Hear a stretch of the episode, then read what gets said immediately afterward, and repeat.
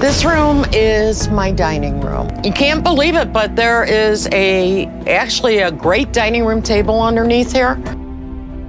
So I've been in the house, and this is a massive hoard. This is huge. I've always been interested in a lot of things. I've collected a lot of things.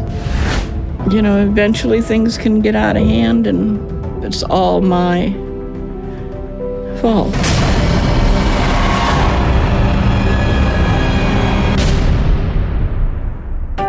Halo Healthy Squad. Hoarding disorder mendadak ramai dibicarakan di mana-mana. Meski sering dikaitkan dengan depresi, gangguan mental yang berawal dari kebiasaan kecil menumpuk barang ini tidak dianggap penyakit serius dan bahkan sering diabaikan. Lalu, apa sih sebetulnya hoarding disorder itu? Simak ulasan lengkapnya bersama Squad Health ya. Tapi sebelum kita mulai, jangan lupa subscribe dan nyalakan tombol notifikasi Squad Health kamu ya agar kamu tidak ketinggalan video menarik lainnya.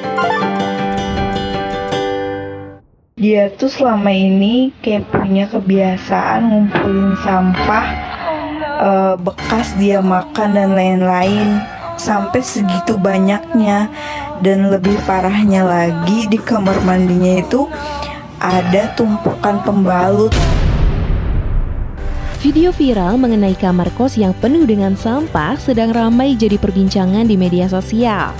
Video yang diunggah pemilik akun TikTok at ini menunjukkan kamar tetangga kosannya yang punya kebiasaan gemar menimbun sampah. Kondisi ini pun dikatakan sebagai gangguan penimbunan atau hoarding disorder. Hoarding disorder bisa dialami oleh siapa saja, dimulai dari rasa sayang membuang bungkus barang karena pemberian seseorang yang berharga, atau karena bentuknya yang cantik. Seseorang bisa mulai menunjukkan gejala ini meski tanpa disadari sama sekali.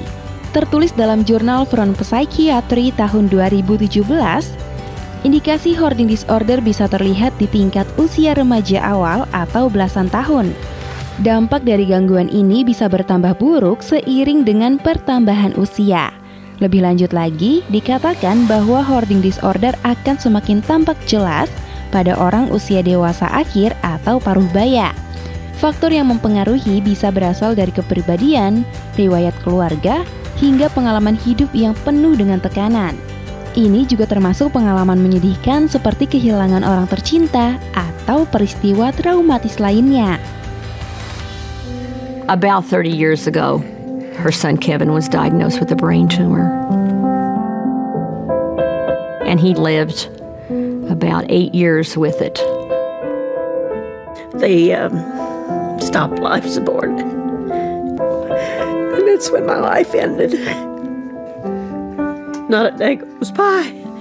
And I don't think I can. Hoarding disorder berbeda dengan kolektor. Hoarding disorder merupakan hobi menimbun barang yang bagi orang lain sebetulnya barang-barang tersebut tak lagi memiliki nilai guna dan bahkan terlihat seperti sampah.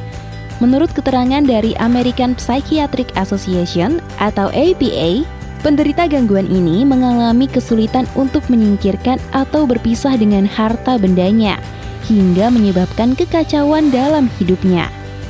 Journal of Front Psychiatry pada tahun 2017 menyebutkan bahwa masalah kesehatan mental ini menyerang sekitar 2-5% populasi. Pada banyak kasus, hoarding disorder lebih banyak terjadi pada pria ketimbang perempuan, serta lebih sering dialami oleh orang dewasa berusia 55-94 tahun dibandingkan dengan rentang usia dewasa yang lebih muda. Umumnya, orang-orang dengan hoarding disorder menyimpan barang-barang secara acak dan diletakkan sembarangan di berbagai ruangan di rumah. Pada kebanyakan kasus, orang-orang tersebut merasa barang-barang yang disimpannya itu memiliki nilai sentimental dan atau berpikir bahwa barang-barang tersebut akan berguna di kemudian hari. Saking banyaknya barang yang disimpan, barang-barang tersebut jadi sulit untuk dibersihkan sehingga lama-lama dapat mengancam kesehatan fisik. Para hoarder sering tidak merasakan suatu hal yang salah pada dirinya meski apa yang mereka lakukan sebenarnya adalah hal yang tidak wajar bagi kebanyakan orang. Karena sering dialami tapi tidak disadari, cobalah untuk memperhatikan sekitarmu. Apakah mungkin keluarga atau teman atau orang terdekatmu mengalami hal ini? Kalau iya, ajaklah mereka berdiskusi dan bantu mereka mendapatkan penanganan dari profesional dan ahli di bidangnya. Para hoarder bukan cuma senang menimbun barang, tetapi juga hewan. Ulasan Karen L. Cassidy, PhD dari NCT Treatment Center Amerika Serikat di laman ADAL menyebut, penderita gangguan ini menganggap dengan memelihara banyak hewan, bahkan hingga ratusan, mereka mampu merawat dan menyelamatkan hewan-hewan tersebut. Namun kenyataannya, hewan-hewan tersebut terabaikan dan tidak terawat dengan baik.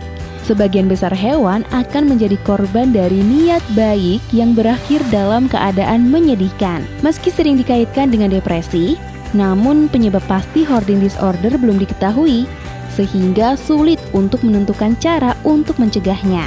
Tapi, seperti banyak kondisi gangguan kesehatan mental lainnya, mendapatkan penanganan yang cepat sejak timbulnya gejala akan mampu mencegah gangguan yang makin parah. Sebuah artikel kesehatan yang dipublikasikan oleh National Library of Medicine tahun 2017 menyatakan, hoarding disorder merupakan masalah klinis yang sulit untuk diobati. Nah, itulah beberapa fakta dari hoarding disorder yang sedang heboh dibicarakan. Kira-kira apakah Healthy Squad punya pengalaman menimbun barang? Atau bahkan pernah secara tidak sengaja melakukannya?